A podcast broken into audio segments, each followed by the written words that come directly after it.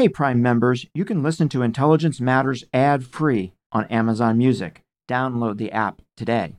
This spring, if you'd rather spend time enjoying your lawn instead of trying to keep it alive, there's good news. TruGreen is the easiest and most affordable way to get a beautiful lawn. All you have to do is water and mow, and they'll do the rest weed control, fertilization, aeration, and even some things you might not even think of. They'll do all of it, while you can do literally anything else. With TruGreen, you can have your lawn looking as good as a putting green. That's not hyperbole. TruGreen is the official lawn care treatment provider of the PGA Tour. TruGreen offers a satisfaction guarantee, and they have a verified best price promise, which guarantees you the lowest price with no compromise on quality. You do you. Let TruGreen do your lawn care. Visit trugreen.com to get the best lawn at the best price with the best people guaranteed. If you're shopping while working, eating, or even listening to this podcast, then you know and love the thrill of the hunt. But are you getting the thrill of the best deals? Rakuten shoppers do. They get the brands they love with the most savings and cash back. And you can get it too.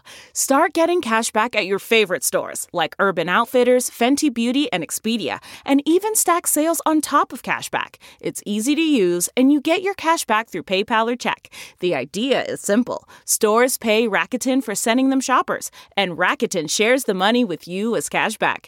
Download the free Rakuten app and never miss a deal, or go to Rakuten.com to start getting the most bang for your buck. That's R A K U T E N.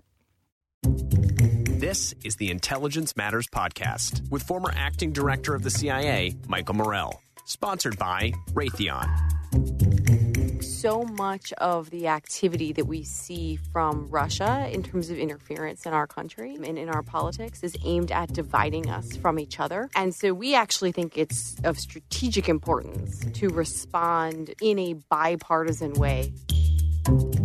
I know there's a couple of bills that have been put on the table. Where do those stand? There have been bills drafted that have bipartisan co sponsors, but there is gridlock right now. Our broader political conversation about this issue is still stuck in that initial aspect of the conversation about whether there's a problem, which is incredibly frustrating given how much evidence is now out. The Alliance for Securing Democracy is a bipartisan transatlantic initiative housed at the German Marshall Fund. It is working to expose and publicly document efforts by Russia and other authoritarian regimes to subvert democracy in the United States, in Europe, and globally. The alliance also develops comprehensive strategies to defer and defend against efforts by state actors to undermine democracy. The alliance is co directed by Laura Rosenberger and Jamie Fly. I recently had an opportunity to sit down with Laura and Jamie to talk about ASD and the important work it is doing. We'll be right back with that conversation after a word from our sponsor. This is Intelligence Matters, and I'm Michael Morell. From end to end cybersecurity to high energy lasers to quantum computers, Raytheon is there, advancing technologies that protect people, information, and infrastructure. Raytheon, making the world a safer place. Laura, welcome back to Intelligence Matters. This is your second time on the show, and it is good to have you back. Thanks, Michael, for having me back. Glad to be here. Jamie, this is your first time on the show, and I hope it's not your last time. Welcome. Thanks for having me. I need to let our listeners know that I am not an unbiased interviewer in this episode of the podcast, as I am a member of your advisory board. So now that I have taken care of that journalistic ethic, we can move on here. Let me start by asking you both to provide a brief description of your background because in the introduction I wasn't able to to speak about you two. I was able to speak about ASD, right? So maybe just a little bit on your background. And Laura, why don't you go first? Sure. So um, Laura Rosenberger. Um, so I direct the Alliance for Securing Democracy along with with Jamie at the at the German Marshall Fund. I've been doing that for about a year. The project, of course, is focused on how we counter foreign interference in, in democracies. But I came to that issue from a background in national security, a little over a decade in the executive branch, State Department primarily, and about two and a half years at the National Security Council. I was a civil servant for the vast majority of that time, worked in both the Bush and Obama administrations. And I left government in mid 2015 to work on Hillary Clinton's campaign as her foreign policy advisor. Okay. Jamie? So Laura and I often joke that we have parallel backgrounds, even though we only met 15 months ago. But I've been in national security in DC for about 15 years after grad school as well. I've worked at the Council on Foreign Relations and was in the Bush administration as a, a political appointee at the Defense Department and NSC. More recently, I've done think tank work and then was Marco Rubio's foreign policy advisor, uh, hoping to work for someone who would run against Laura and Secretary Clinton in the general election. And I joined the German Marshall Fund at the same time Laura did, and am now co director of the Alliance. So, is this a bipartisan effort, nonpartisan effort? How do you guys think about that? So, we think about it as a bipartisan effort. Obviously, most of the work that we do is nonpartisan in the sense it doesn't have a particular partisan orientation to the work. But Jamie and I, obviously, our backgrounds both is such that we have pretty clear partisan affiliations. Um, a number of folks on our advisory council also have clear partisan affiliations from both parties. We have others like yourself who were, you know, long time just career officers in the national security apparatus in one place or another. But the reason I think in, that we have largely thought of this in the bipartisan sense, or I, you could even talk about it in like a transpartisan sense if you wanted to, is because we actually think so much of the activity that we see from Russia in terms of interference in our country um, and in our politics is aimed at dividing us from each other. And so we actually think it's of strategic importance to respond to the kind of attack that's being launched on our country in a bipartisan way or across party lines, however you want to think about that. Not to just say this isn't really a partisan issue, but to really kind of go that one step further and say we have got to come together across partisan lines to tackle this problem because responding in a divided way actually only helps those who are trying to attack us. And why did you guys decide to take this on? Right? I mean, a lot of things that you could be doing right now. Why this, Jamie? So for me, it grew out of an interest, a long-time interest in U.S. policy towards Russia. I worked on nonproliferation and arms control in the Bush administration at the NSC in 2008. I was working on missile defense, trying to finalize our cooperation with the Poles and Czechs was involved in some of the conversations with the Russians just as they invaded Georgia. And as I was asked to kind of help Steve Hadley and the team put together the handover memo, to the Obama administration, I got access to all of the memcons and transcripts from the eight years of the Bush administration engaging Russia. And what struck me at the time, and I think others have written about this now, Peter Baker's book on on the uh, Bush administration, I think touches a lot on this. It struck me that although President Bush certainly had the best intentions, was able to extract some areas of cooperation with Putin. At the end of the day, Putin had gotten the better of us over that eight years. And then on the outside, as I began to do some other work on Russian arms control, human rights, I saw the Obama administration go through the exact same experience and end its tenure uh, with Putin having gotten the better of us once again. And so that was troubling to me. And so when I met Laura and talked to her about her experience during the Clinton campaign, some of the things that I saw living through the 2016 election, working for Senator Rubio, and then sitting in Congress getting briefed by the Obama administration, both during and then after. Uh, it really troubled me that it had gotten to the point where the Russians weren't just kind of winning geopolitical battles with us in Syria or Ukraine. They were now inserting themselves into our democracy. And my own party was absolutely, for the most part, in denial of that fact. And so it was a very compelling project to me that I wanted to be involved in.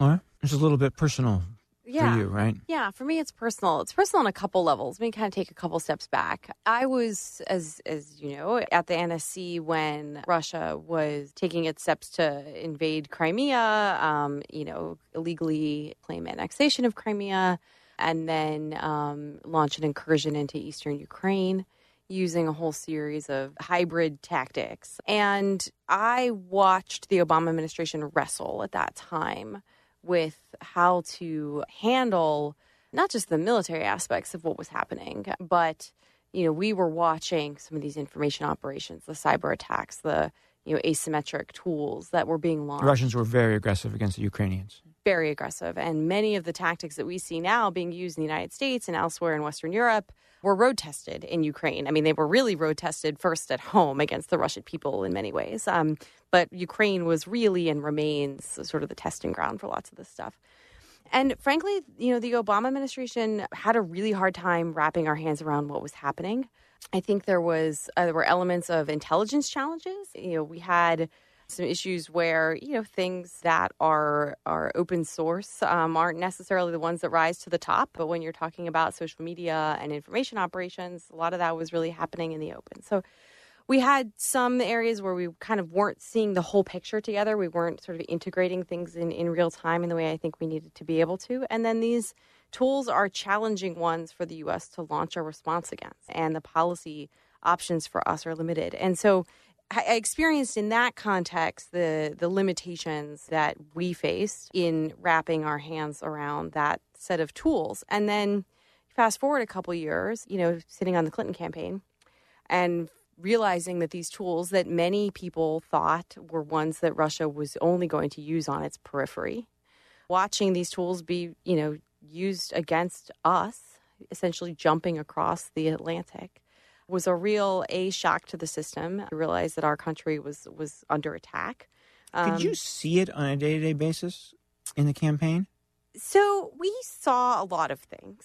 Um, obviously, the most visible at during the campaign itself was the hacking activity, and then the weaponization of the hacked material, the the leaks through proxies and carve outs and cutouts of that material. And so, you know, we knew that there was some very odd things happening there, um, some very deliberate things happening there that felt very much like a nation state attack. This wasn't espionage, right? This was this was a deliberate mm-hmm. effort. What we didn't really understand at the time and really fully see at the time was what we now know was the full scope of the social media based information operations, right? We saw certain pieces of that. We saw weird, occasionally, we'd see weird activity. We'd see some odd kind of disinformation floating around that seemed, you know, sometimes it'd be from straight up labeled Russian propaganda outlets like Sputnik and RT. Sometimes it had those hallmarks, but was embedded elsewhere. But we saw odd things happening, but couldn't put the full picture together, couldn't put our fingers on really what was happening at that point in, in time. So, lots of questions about ASD. The first one is Russian interference in the 2016 election, your level of certainty in that judgment. Do you guys have any doubts whatsoever, Jamie? I, I certainly personally do not have any doubts, and I think there's plenty of evidence now. Uh, obviously, for a long time, we've known about the intelligence community assessment that was released even before the end of the Obama administration, which has now been reaffirmed repeatedly by every one of President Trump's appointees to those various positions. Uh, and President Trump himself. I always tell my Republican friends, uh, if they're Trump supporters, President Trump has talked about this and admitted that the, both the Russians, even though he always adds the caveat that it could have also been others trying, uh, has said that this is something we need to be concerned about. The other thing that I think we've found very useful, and it's not the purpose of uh, what Special Counsel Mueller has been doing with his indictments, but the documents that have accompanied th- those indictments have been incredibly useful to outside researchers who are working on this problem because, at least in our case, with what we do with the Alliance and our own open source analysis, it's validated a lot of the trends and things that we've seen. I think it's also helped some of the social media companies who have been struggling to deal with this problem on their platforms because the Mueller documents by declassifying information and naming accounts in some cases or individuals has allowed people on the outside to then draw other connections about what's going on. Uh, so I think there's plenty of information now in the public domain from the intelligence community, from Congress, as well as from uh, some of the uh, indictments that the, the Mueller team has now done. One of, the, one of the ways I think about it is the public's understanding from its government – of what happened here started with the intelligence community assessment. And it seems to me, anyway, that that has been simply reinforced by what's come since, you know, particularly the special counsel's indictments, right, of the Russians themselves, right? It, it shows that, that that assessment was was on the mark, if not a little even, you know, more gloomy than it should have been, right? It, it, it's, uh, they're bookends in a lot of ways. Yeah, I think, um, you know, as Jamie said, there's so much very clear public documentation. And, and Michael, you certainly know, looking at even just the special counsel's indictments, the amount of work and effort, and frankly, the significance of having that much detail included in a public document. There were a lot of conversations that had to be had internally about sources and methods and how much to disclose and, and how much to share. And I think it's incredibly important that that degree and detail of information has been has been shared for a couple of reasons. One, I think the American people have a right to know. I think that exposure of these activities plays a really, really critical role in both inoculating against them, raising awareness, and making people um, sort of you know better able to kind of defend against these sort of tactics. And it, and then there's an important, I think, deterrent role to that too. I mean, these are activities that kind of by definition operate either in the gray or in the black mm-hmm. um, in many ways, right? And so the public exposure piece there is, is really important. I would just add two other data points to what what Jamie and, and you just mentioned. One is that the Senate Select Committee on Intelligence, the bipartisan chair and vice chair, Senator Burr, Senator Warner, also released a, their own report a few weeks ago from a bipartisan perspective, affirming the findings of the intelligence community assessment. Right, right. Which I think was an important statement. Right. By the way, this is an editorial comment. In this political environment, I think Chairman Burr and Ranking uh, Member um, Warner deserve the Medal of Freedom for, you know, being able to be bipartisan, nonpartisan in this environment. They have been a real model, yeah. I think, yeah. and especially on this issue of the seriousness with which we need to approach understanding it and countering it, and then of really doing it in, in total lockstep. The other thing I would just note is Rod Rosenstein announced when he was in Aspen a policy uh, approach the Department of Justice is going to be taking on these issues. That he rolled out a report that the Attorney General had signed off on on how they're going to counter malign influence. He outlined a typology of the kinds of activities that we see happening to interfere in our democracy by foreign powers, tracked very closely with exactly how we think of these issues, and really talked about again the importance of government action to expose, deter, indict, um, and then working with private sector yeah. and, and, civil society to, to yeah. counter these things. The current director of national intelligence and the current director of the FBI say that the Russians, to this day, continue to interfere in our democracy. What exactly are they doing? What exactly do you guys see? Well, this is what's concerning, very concerning to us, even though we've been doing this project now for a year. So much of the debate and conversation we're still having about this issue is focused on the 2016 context. And I think, unfortunately, to the broader public, which doesn't honestly have time, they shouldn't have to waste their time, valuable time on issues like this, I think many of them don't even understand that this is an ongoing problem, even though government officials have started to say that more and more. We've seen through our independent work ongoing manipulation efforts on social media it may be slightly different in the sense that it's not tied necessarily to one particular candidate, but some of it's similar in terms of attacking individual political figures in the U.S. But a lot of it's issue based, uh, which is, quite frankly, from my perspective, even more concerning because it's so insidious that I think many Americans can fall for this information and consume information from a foreign power be manipulated in ways they might not never imagine. Can you give some examples of what you're seeing? This is pretty much what we've seen in terms of the social media monitoring we do on Twitter and accounts that we believe and the experts we work with believe are linked ultimately to the Russians. Almost every major hot button political topic in the U.S., whether it's gun control, whether it's social issues, whether it's the take a knee controversy related to the NFL, especially I'd say if President Trump weighs in on one of these hot button issues and then provokes a response on the left. It's seen, I think, by the Russians and potentially other foreign actors in the long run, which is the real danger, as something to be exploited and to fan the flames of division that already exist between Americans of different political views.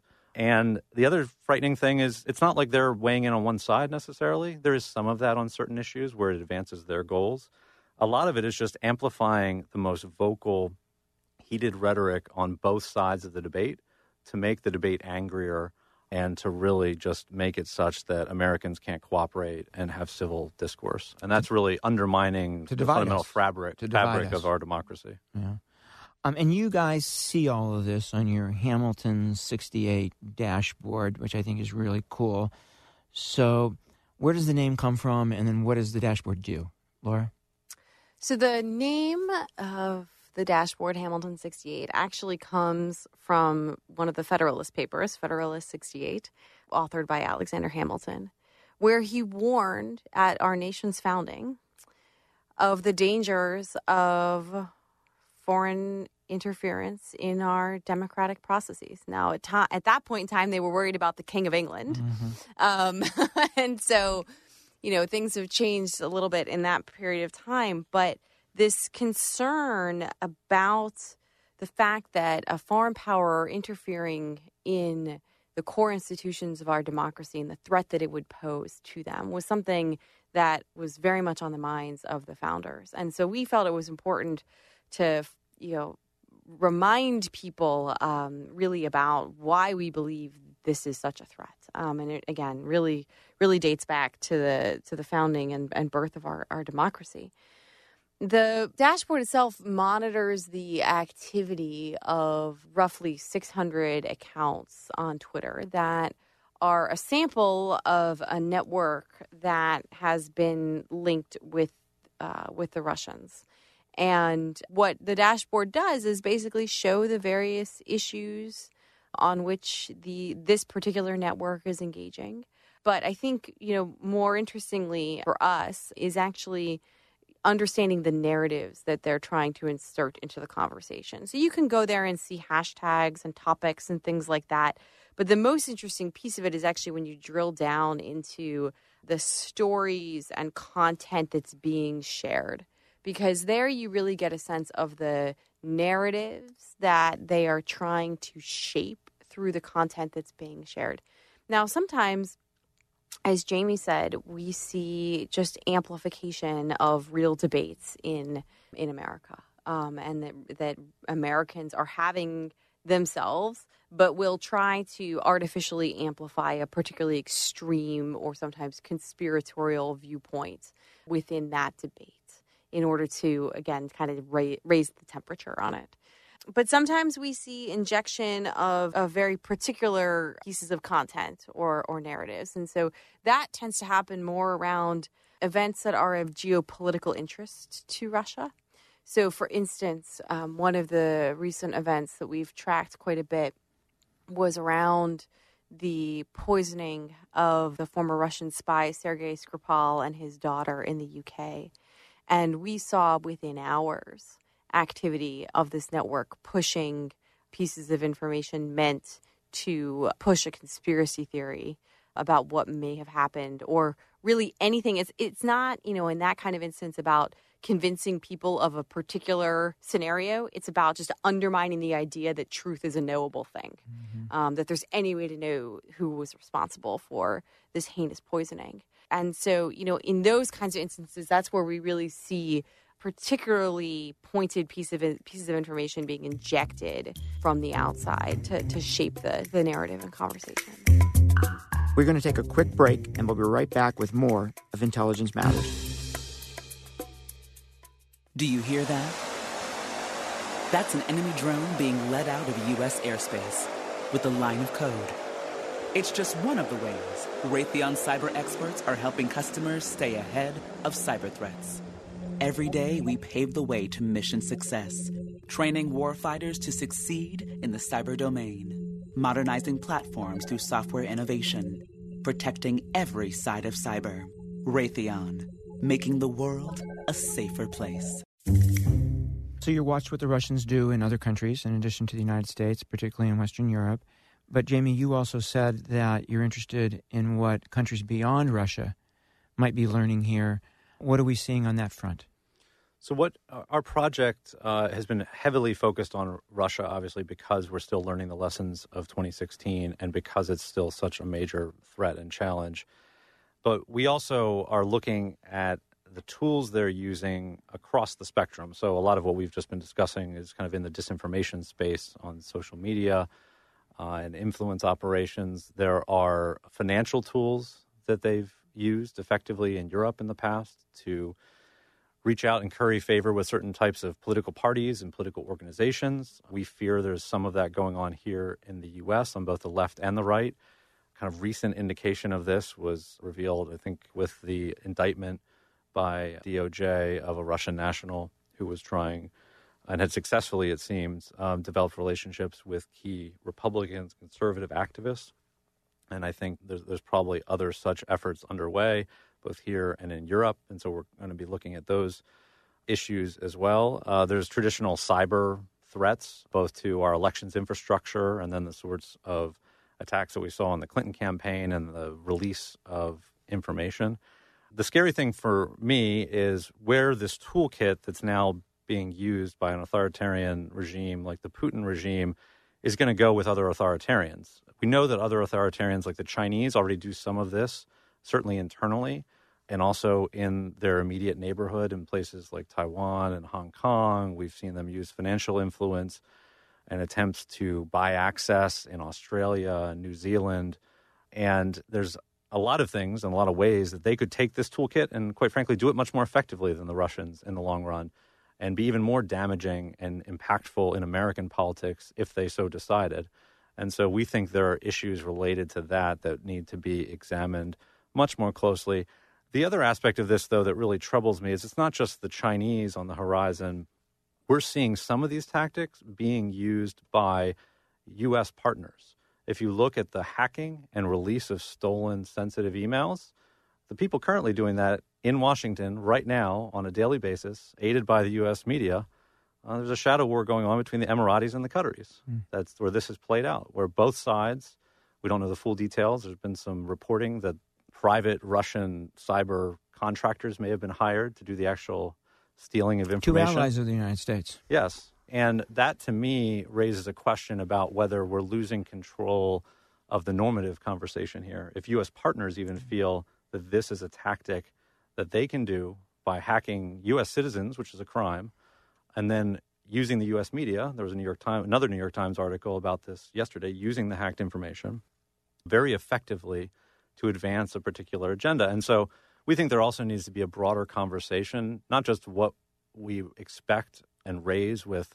potential foes like China and Russia, but also what the standards are that we expect of countries that want to be partners of the U.S. and whether we're going to put up with them adopting similar influence tools without doing anything in response, or at least having a dialogue with them now, about this. Is, this. This is a great transition to the report that you guys put out several weeks ago, where you laid out the problem, how you saw it, and most importantly, a set of recommendations that you thought were important both to defend ourselves and to deter adversaries or even allies, right, from going down this road. Can you walk us through that report, Laura? Sure. So basically, as you noted, we kind of talk about the history of these issues. Um, we do a good bit of examination of how these tools have been used, not just in the US, but also in, in Europe, which, as we discussed earlier, has been sort of a testing ground for, for a lot of this and has experienced some of these operations more recently as well. And then we use that to kind of frame the conversation about what we should be doing about it. And, and a couple of sort of the top line points on that. First of all, we think this is a whole of society problem. It requires action by government, and by government, I mean executive branch and congressional, federal, state, and local. It requires um, action by the private sector, in particular the tech sector, but it's not exclusively the tech sector. And it requires action by civil society because some of these problems need to be addressed by strengthening the fabric of our democratic institutions. Things like media literacy and critical thinking, but also, as Jamie was noting, a lot of these tactics are exploiting pre existing divisions as well as festering wounds of things like racism in our country, right?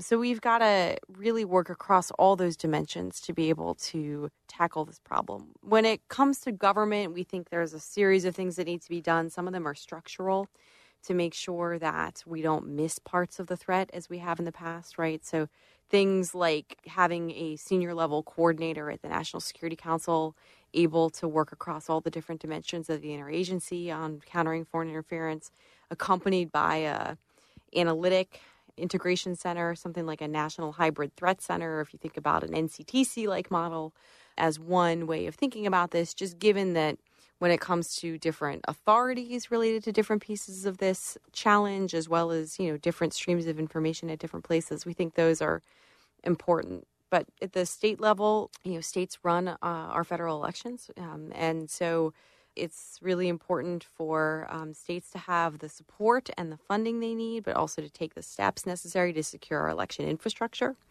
against cyber attacks.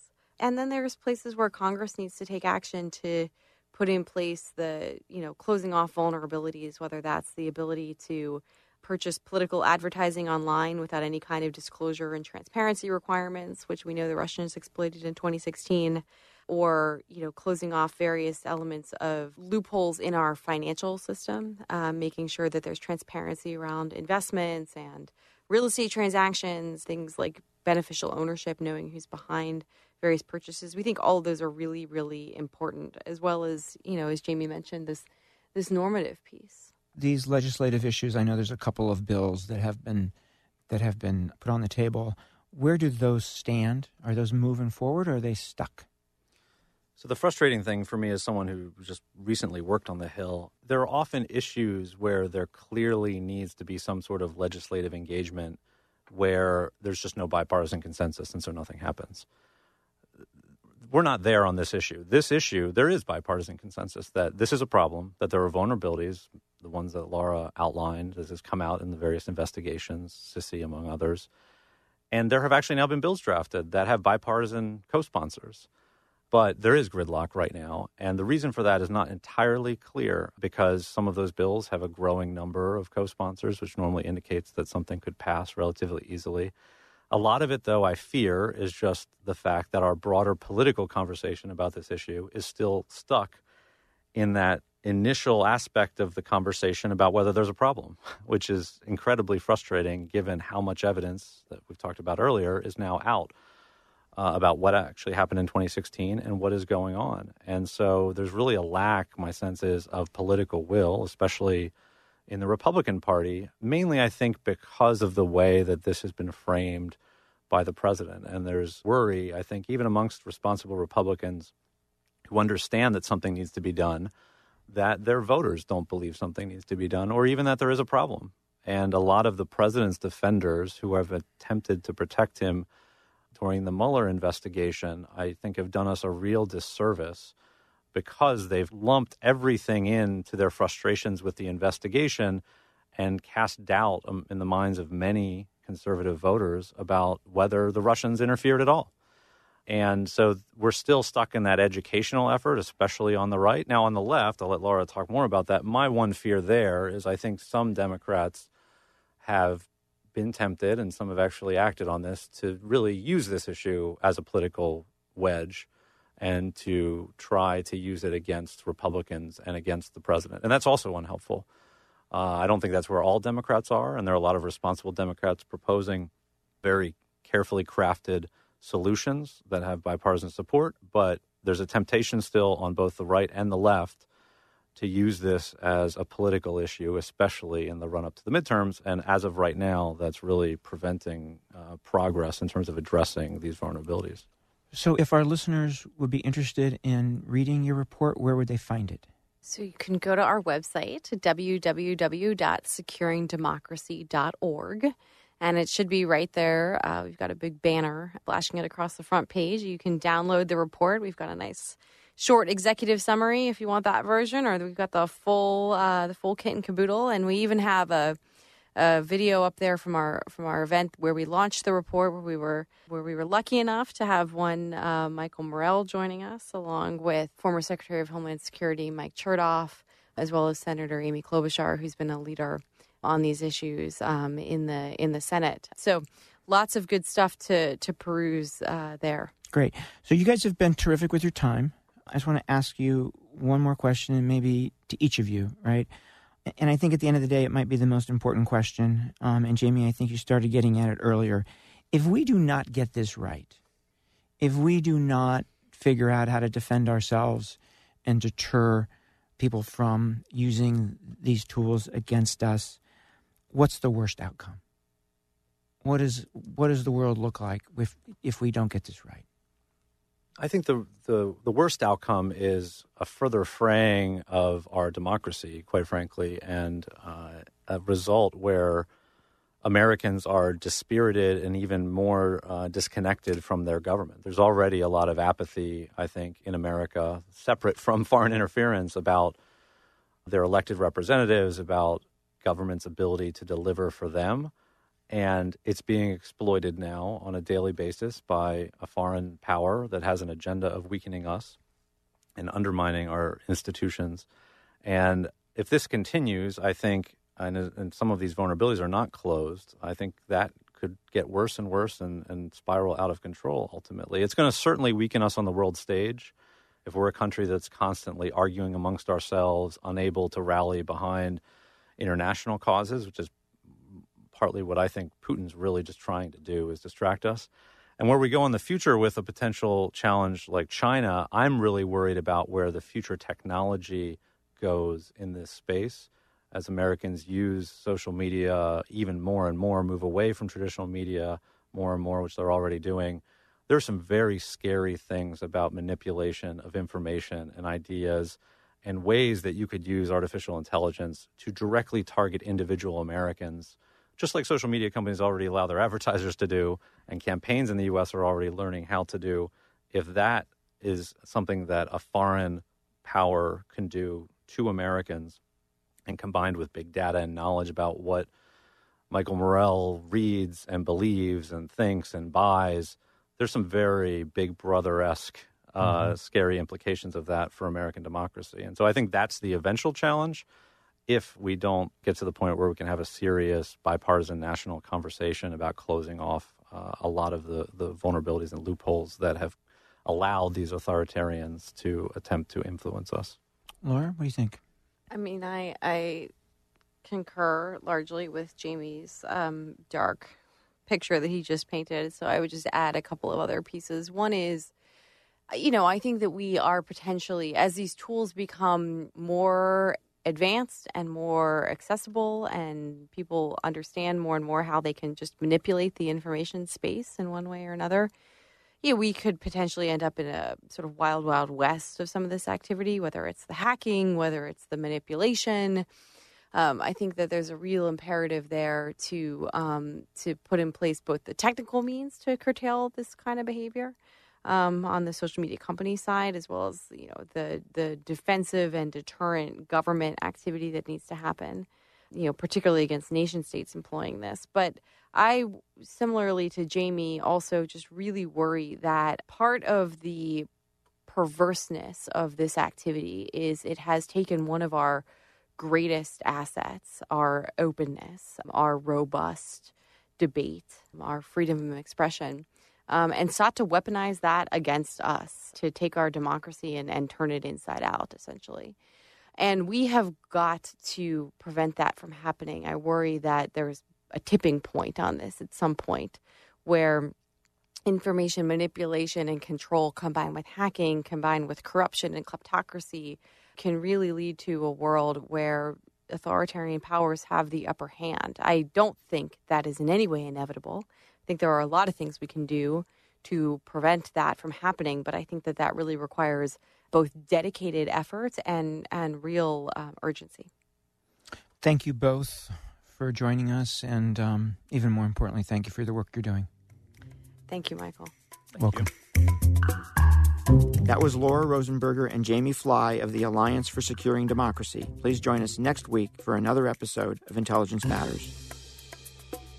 This has been the Intelligence Matters Podcast with former acting director of the CIA, Michael Morell. Sponsored by Raytheon. The podcast is produced by Olivia Gazis, Jamie Benson, and Claire Hymes. If you haven't already, subscribe, rate, and review wherever you download podcasts. You can follow the show on Twitter at Intel Matters Pod and follow Michael at Michael J. Morell. Intelligence Matters is a production of CBS News Radio.